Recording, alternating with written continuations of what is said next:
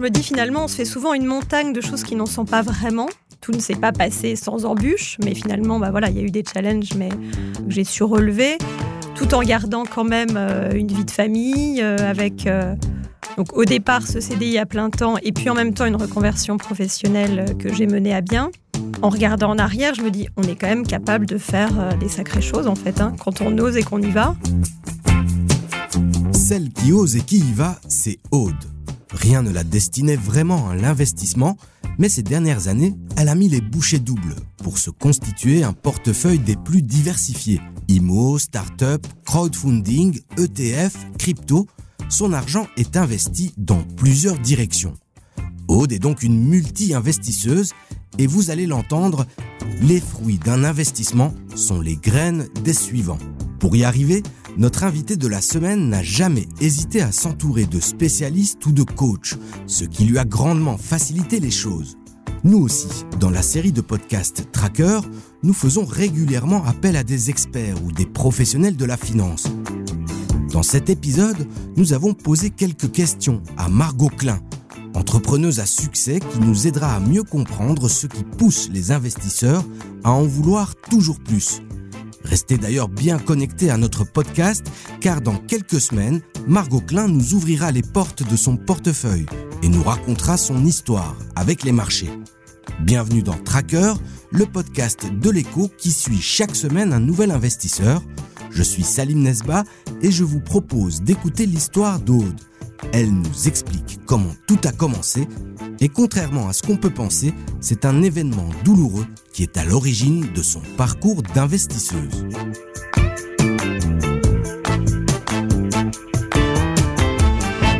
Moi, j'ai commencé à investir suite à une séparation, un divorce en fait, euh, où je me suis retrouvée toute seule avec mes enfants.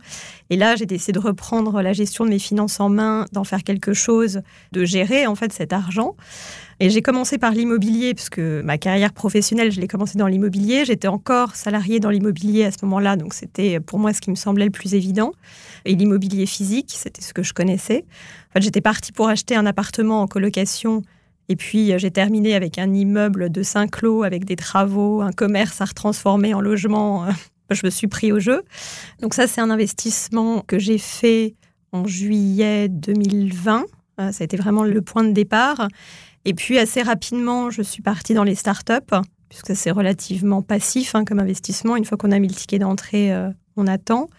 Les startups de la Silicon Valley, en fait, l'idée, c'est euh, une personne qui regroupe des investisseurs pour pouvoir investir dans des startups où le ticket minimum est élevé. Donc, en tant que personne physique, c'est compliqué d'aller investir euh, dans la Silicon Valley. Et donc, euh, bah là, tu mets un ticket et puis là, l'argent, euh, bah, tu attends que la start-up se fasse racheter ou entre en bourse. Donc, c'est souvent un profil d'investissement d'une durée de 5 à, 7 ans. Et le ticket, il vaut combien, plus ou moins? Bah, Le ticket, du coup, là, dans ce qui est proposé, tu peux mettre euh, à partir de 2000 euros. Mais là où le ticket d'entrée est plutôt à 500 000. Donc, pour une personne seule, c'est pas toujours évident.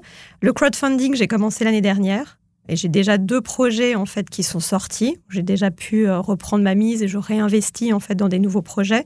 C'est vrai que les crowdfunding, il y a beaucoup beaucoup d'offres sur le marché, donc c'est assez facile. Même si évidemment chaque projet, il faut l'étudier aussi. Je regarde euh, euh, ceux qui m'intéressent et que je pense viables et rentables. Et puis les cryptos, c'est plus récent. Ça, j'ai commencé assez tard. Je crois que ça fait maintenant après neuf mois j'ai commencé à mettre en place ce DCA. Il y en a un petit peu qui part tous les mois. Ça, j'avoue que je ne regarde pas trop. Je laisse l'argent euh, s'investir automatiquement. Voilà, j'ai plutôt un horizon euh, long terme. Je suis pas là pour sortir tout de suite, faire des gains. Donc, euh, je suis assez sereine par rapport à ça. Toi, tu te voyais devenir entrepreneuse parce que tu investis dans un bien immobilier, à devoir faire des travaux dans des appartements, chercher des locataires. Bah, pas du tout. Nous raconter un petit peu euh, cette transition entre euh, une activité professionnelle normale à une activité plus risquée et plus rythmée aussi. Ouais. Bah non, ça s'est fait euh, en fait assez rapidement parce que c'est vrai que ça faisait bah, quasiment déjà dix ans que je travaillais, j'étais salariée pendant longtemps en couple. Et donc, euh, en termes d'investissement, je faisais relativement peu de choses. Hein. J'avais une assurance vie, un compte épargne, voilà, un salaire que je percevais tous les mois. Donc, bah, quand je me suis retrouvée toute seule, voilà, je me suis dit non, il va falloir faire quelque chose. Tu dois redevenir un peu maître de tes finances. Et au départ, j'étais plutôt partie pour acheter un appartement pour le mettre en location, en colocation, pour que ce soit un peu plus rentable que la location classique. Mais j'avais encore aucune idée de ce vers quoi j'allais aller. Je me suis fait accompagner par une coach euh, spécialisée en immobilier quand même pour m'aider aussi dans l'analyse des projets. Et je pense que c'est ce qui m'a aidé aussi à, passer le pas quand j'ai reçu cette proposition pour un immeuble qui est arrivé euh, comme ça euh, un jour où en fait j'avais un rendez-vous et qui s'est annulé et donc j'avais reçu cette proposition. Je me suis dit bah pourquoi pas, je vais aller quand même les visiter. J'appelle l'agent immobilier, on va voir s'il est là. Elle était là, elle m'a dit je peux vous le faire visiter. J'y suis allée comme ça parce que j'avais du temps à perdre. J'ai visité, je me suis dit tiens c'est quand même intéressant. Euh, voilà, j'avais un projet de reconversion professionnelle à terme. Je me suis dit, c'est vrai que profite peut-être du fait que tu sois encore salarié pour bénéficier de conditions d'emprunt intéressantes. Après, ce sera plus compliqué. Donc, peut-être plutôt que faire euh, trois, quatre petits projets, bah, lance-toi dans un grand projet euh, d'un coup. Mais j'avoue que quand j'ai rédigé l'offre, je tremblais un peu quand même. je me suis dit, dans quoi tu t'embarques? C'était parti pour quelque chose de simple. Tu as quand même un travail à plein temps, deux enfants. Comment tu vas faire? Puis je me suis dit, bon, allez, on y va. Et puis finalement, ça s'est bien passé. Et c'est la première pierre pour les autres investissements qui sont venus par la suite? Oui, bah assez rapidement, je me suis dit que c'était quand même important de diversifier aussi et puis d'avoir euh, des investissements plus passifs parce que c'est vrai que l'immeuble en soi m'a quand même demandé euh, du temps, de l'investissement euh, aussi en tant que personne, voilà, bah, surtout du temps. Et donc j'ai rapidement été attirée par cette idée de start-up, je trouvais ça assez innovant. Et puis le fait de pouvoir mutualiser et d'avoir accès à des entreprises dans lesquelles je ne pourrais pas investir. Donc je suis rapidement aller euh, vers ce club deal d'investisseurs pour les startups. Et puis, euh, oui, dans les mois qui ont suivi, assez vite aussi, euh, j'ai renforcé mes positions donc en, ETF. Et puis le crowdfunding aussi. Donc c'est vrai que finalement, une fois qu'on met un peu le pied dedans, l'investissement et l'entrepreneuriat, bah, du coup, après, d'autres opportunités sont arrivées. J'ai rencontré des gens qui m'ont amené vers autre chose. Et puis après, c'est aussi se laisser guider, savoir saisir les opportunités euh, quand elles arrivent. Et tes clubs deal, du coup, c'est des structures euh, informelles Oui, bah c'est toujours les mêmes plateformes. Alors moi, j'ai 4-5 plateformes de crowdfunding différentes, mais qui, euh, bah, plutôt qu'investir toi tout seul, ils font appel toujours aux mêmes personnes, 20, 25, 30, comme ça ils peuvent aller sur des projets plus gros et nous ça nous permet de mettre un petit peu plus. Il faut aussi savoir que c'est un, processus naissant et qu'il y a des structures qui n'y arrivent pas. Non, tout à fait, tu as tout à fait raison de le mentionner. Il faut bien choisir ses plateformes déjà et puis ses projets. Alors après, bah, quelque chose qu'il faut quand même toujours rappeler, c'est que l'argent qu'on investit surtout dans ces véhicules-là, il faut être prêt à le perdre. On n'investit pas son bas de laine. Euh, il y a toujours un risque, évidemment. Quand on est à 12% de rendement, c'est pas sans risque. Et toi, qui découvre aussi un petit peu ce milieu, est-ce que tu vois des gens mal intentionnés? Parce que j'imagine que l'argent attire aussi euh, son lot de, vilain petit canard. Tu veux être dans le crowdfunding immobilier en particulier ou euh, En général, dans, général dans, cet écosystème de, gens qui parlent l'argent et qui mettent de l'argent sur la table quand il faut en mettre. Quand on comprend pas déjà ce qu'on essaie de nous vendre, je dirais déjà attention. Après, moi, j'ai pas vraiment eu le cas parce que je vais quand même dans des secteurs que je comprends voilà, je trouve qu'il y a beaucoup de gens qui promettent monts et merveilles, donc ça, il faut faire attention. Voilà, je pense que quand on a un peu de discernement, on sait que quand on nous promet euh, le million en six mois, euh, voilà, il y a peut-être des questions à se poser. En quelle devise, par exemple? Exactement. Aude a multiplié les investissements en seulement trois ans. De quoi lui donner envie de faire encore plus, toujours plus? Entrons un peu dans le détail de ces investissements. C'est l'heure du traditionnel scan du portefeuille de notre invité. Bah, le plus gros investissement que j'ai fait, donc cet immeuble, que là j'exploite de manière différente, avec euh, un peu de colocation, un peu de location meublée classique, du Airbnb, donc location courte durée. Euh, j'ai un garage et j'ai des caves aussi que j'exploite et que je loue à des personnes extérieures, notamment des conciergeries. Donc ça, c'est le plus gros investissement euh, que j'ai aujourd'hui il est d'une valeur à peu près de 650 000 euros. Donc ça, c'est ce qui me prend le plus de temps. Après, j'ai aujourd'hui, donc pour rester sur l'immobilier, quatre lignes de crowdfunding, mais j'espère en avoir plus, où généralement, je mets des tickets moyens entre 500 et 2000 euros pour l'instant. Avec une durée, tu disais, autour d'un an Oui, autour d'un an, 12-18 mois. C'est pas toujours évident de trouver des projets à 12 mois. Je vais parfois jusqu'à 18, mais priorité à des projets plus courts. Ensuite, j'ai six lignes de start-up dans la Silicon Valley. Euh, donc ça, c'était des tickets d'entrée euh, autour de 2000 euros. Pour l'instant, il n'y en a aucun qui est sorti. Donc, euh, j'ai pas de, de, performance à vous donner. L'idée, là, soit c'est zéro, soit ça peut faire du x10, x20, x100, x200, ça dépend de la ligne. Ça, j'attends maintenant. Et puis, euh, j'ai les DCA qui sont en cours, sur les ETF et sur euh, tout ce qui est crypto. Et ça, bah, tous les mois, je mets un petit peu plus. Pour les ETF, mon idée, c'était de vraiment garder la somme sur du long terme où j'avais plutôt euh, dédié cette somme pour mes enfants en me disant voilà, je laisse porter ses fruits, la magie des intérêts composés, et puis euh, voilà, ça me servira à payer leurs études quand ils seront grands. Euh. Peut-être qu'ils vont aussi se lancer dans l'investissement immobilier. En tout cas, ils voient maman le faire, donc j'essaye de leur en parler aussi pour qu'ils commencent à avoir quelques notions avec l'argent. Est-ce que les fruits d'un investissement financent le prochain ou est-ce que c'est encore un petit peu euh, instable à ce niveau-là bah, C'est l'idée, notamment avec le crowdfunding. Hein. quand je sors, je re-rentre sur d'autres projets. Pour l'instant, avec mon immeuble et les flux locatifs que je touche, je les ai gardés pour l'instant dans la société, parce que j'avais encore des investissements à faire sur l'immeuble. Ensuite, ça va être la question de savoir, voilà, qu'est-ce que je fais avec? Est-ce que j'en mets une partie en crowdfunding pour que ça porte aussi euh, ses fruits? Sachant qu'il faut que je garde de toute manière des liquidités aussi, parce qu'avec un immeuble, il peut y avoir des imprévus et voilà, ça sert toujours aussi. Ça, je m'étais bien fait conseiller en amont et c'est peut-être un conseil aussi que je peux donner de bien s'entourer avant sur les aspects juridiques et fiscaux pour pas avoir de mauvaises surprises, parce que je vois beaucoup de personnes euh, s'intéresser après à la fiscalité et au côté juridique et souvent c'est trop tard. Donc moi, je mets, voilà, comme il y avait aussi une optique de succession, je voulais être sûr d'avoir la bonne structuration. Euh.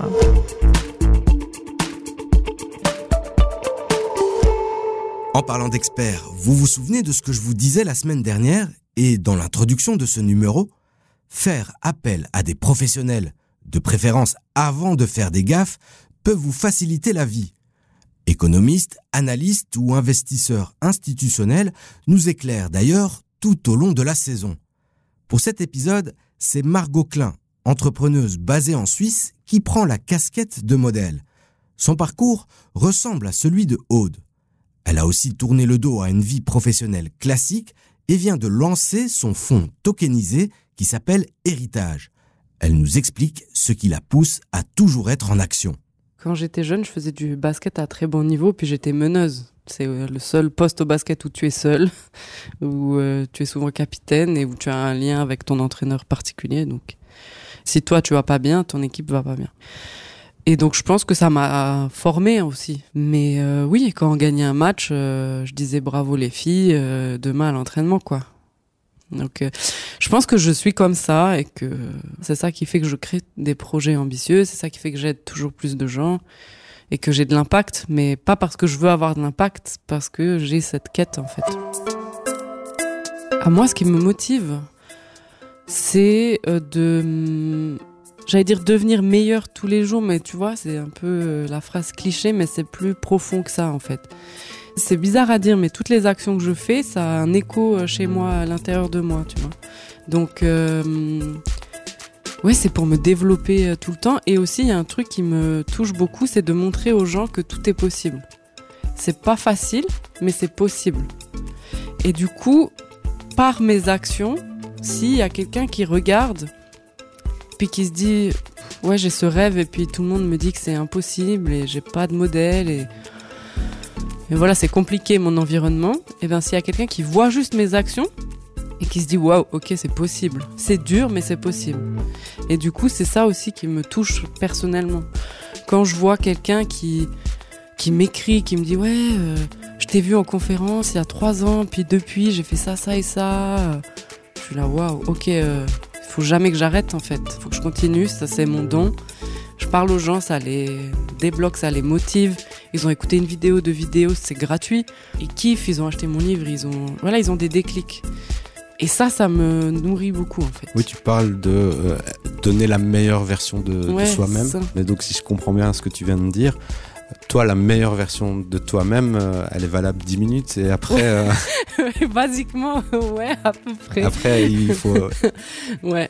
Bah, ouais, parce que moi, dans mes croyances, euh, il faut toujours être en action, toujours être en progression. Enfin, c'est le- mes croyances. Et donc, ouais, je me l'applique avec moi-même.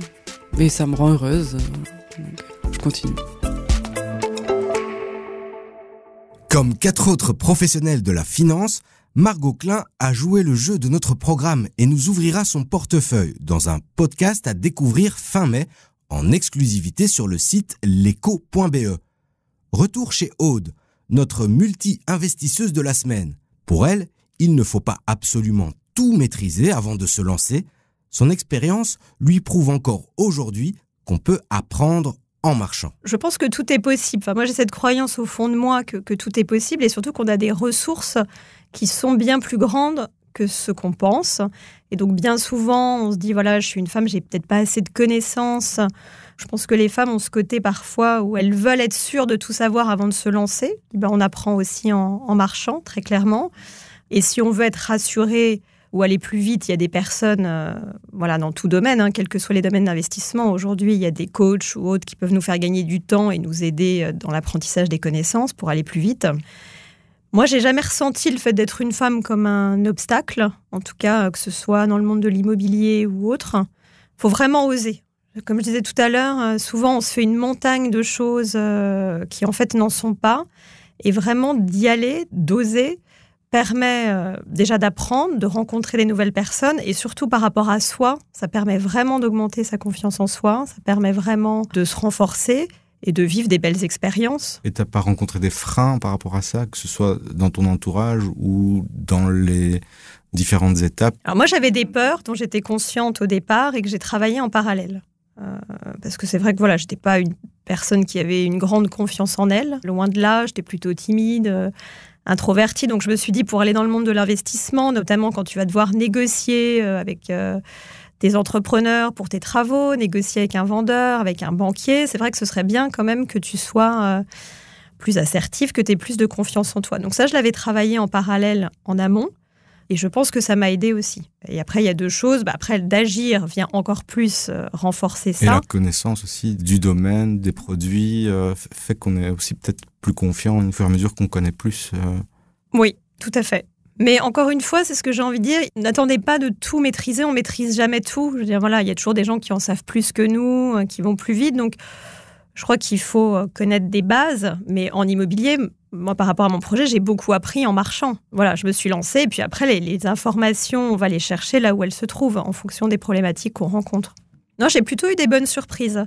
Euh, là où je pensais justement euh, que j'allais y passer beaucoup, beaucoup de temps, finalement, ça s'est fait de manière euh, plus rapide que je ne pensais. Ou en tout cas, j'ai pu le faire sans que ça me prenne trop de temps ou que ça vienne empiéter sur le reste de ma vie. Et j'ai pu mener à bien d'autres projets en même temps, qui n'étaient pas forcément des projets d'investissement. Donc je suis assez contente. Et j'ai réalisé qu'on pouvait développer un portefeuille et des investissements finalement euh, sans être euh, une grande spécialiste dans tous les domaines et sans mettre de côté le reste de sa vie, euh, qu'elle soit personnelle ou professionnelle. euh. Oui, c'est ça, parce qu'en en parallèle, il y a une reconversion professionnelle aussi.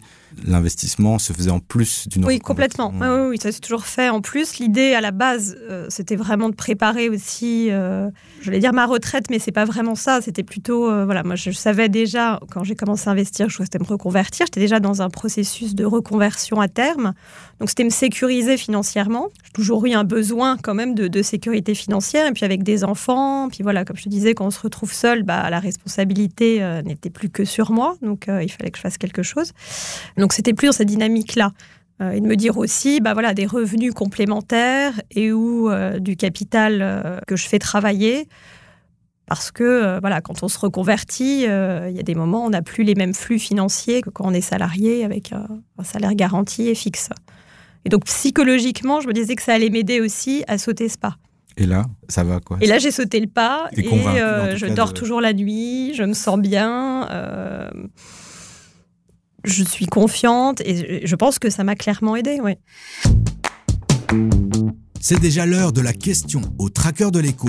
Chaque semaine, nous donnons la possibilité à nos invités d'interagir avec vous et d'alimenter les débats sur notre groupe Facebook Les Traqueurs de l'écho. Aude a donc une question à vous poser.